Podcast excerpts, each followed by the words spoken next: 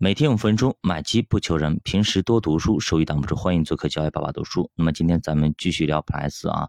其实普莱斯他有一个能力，就是他总能够率先预见到社会经济的大势。也就是说，很多人说，哎，他压对了，每一次他都压得对，能赌得对，说后来经济该怎么去走，基本上都对。那这在投资里面是非常非常难能可贵的品质和能力啊。那昨天节目播出之后啊，下面有人留言说，我们现在有没有像普莱斯这样的人呢？确实凤毛麟角，不仅仅现在很少，在当时具有这种能力的人也非常少，而且呢，可以利用这种预测在率先布局的，基本上啊，可以说微乎其微。那比如说你70年的大通胀，他其实65年就开始准备了，提前5年的时间就知道，也开始布局。你想想看，这种多有能力的人啊！你想他不赚钱谁赚钱？他不成为大师谁成为大师呢？那这本书的作者在判断未来趋势的时候也提到了我们啊，他说啊，过去10年中国呢一直经济增长也非常的好啊，就是非常的厉害，但是中国的经济发展一直面临巨大的压力。什么压力呢？就是独生子女政策的影响，每个子女很快将会赡养4位老人，也就意味着生活成本急剧上升，会影响出口贸易，我们的债务总额占 GDP 的比重也持续上升，老龄化越来越重，欧盟和日本也有同样的困扰。其实看到没有，当年他说这个话现在全部都应验了。现在中国已经正式从前2个月正式进入深度老龄化社会，65岁以上的人口已经占到了我们总人口的 14%， 也将近 1.7-1.8 个亿中国人已经是65岁的老人。所以说咱不服不行啊，你看人家这判断杠杠的啊。他说美国稍微好一点，因为呢它是移民国家，每年呢有100万的合法移民涌入美国，也就是人才引进啊，很多的人都会流进来。一个城市看它有没有活力，就看有没有更多的人进入这个城市。如果这个城市是人才是往外流的，基本上这个城市就没落了，比如鹤岗。那么人才是往里走的，比如上海、深圳这样的城市，那它就是房价蹭，它就是人口也是蹭，对吧？各种地方都是 OK 的，那就是有人的地方才有经济，有人的地方才是江湖。所以美国的人口依旧可以保持正增长，但是美国的债务总额也达到了 GDP 的 250% 啊，它现在越来越难以实现预算平衡了。美国现在的债务水平相当于每个家庭都背负了20万美元的债务。如果当这些债务的创造速度开始下降，以及各个国家最终不得不偿还债务的时候，那么经济增长的势头就会逆转。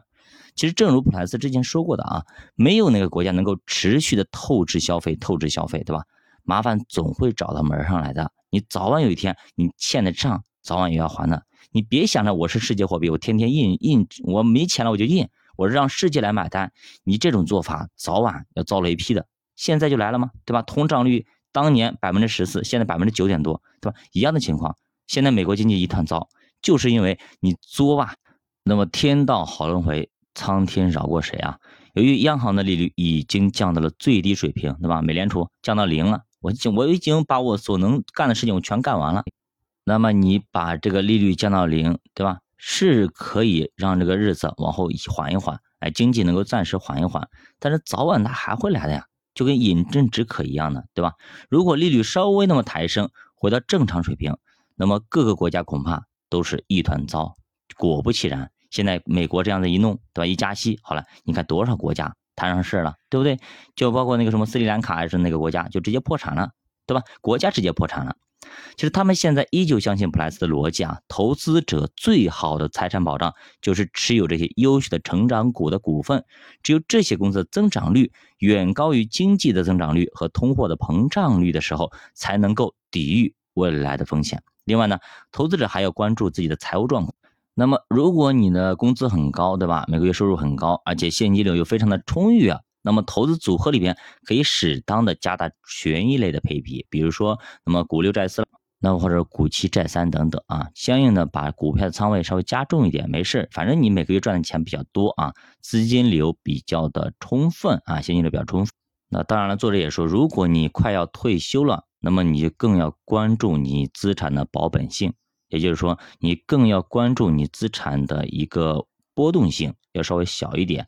其实呢，这跟我们以前学过的那个年龄法是一样的。比如说你是30岁是吧？那么100减30，你有70%的仓位，你可以配置权益类资产是吧？但是呢，如果你是60岁了，那么你只有100减60是40，你只有40%的资产可以配置到权益类市场，就是这样子。年龄越大，哎，你配置权益类的地方可能就会越小，因为呢，这个时候你更要关注的是你资产的保值性。那么作者还说了，如果呢你一直呢都不懂投资，整天就是稀里糊涂的，也不想学，那该怎么办呢？我就买好就不管了。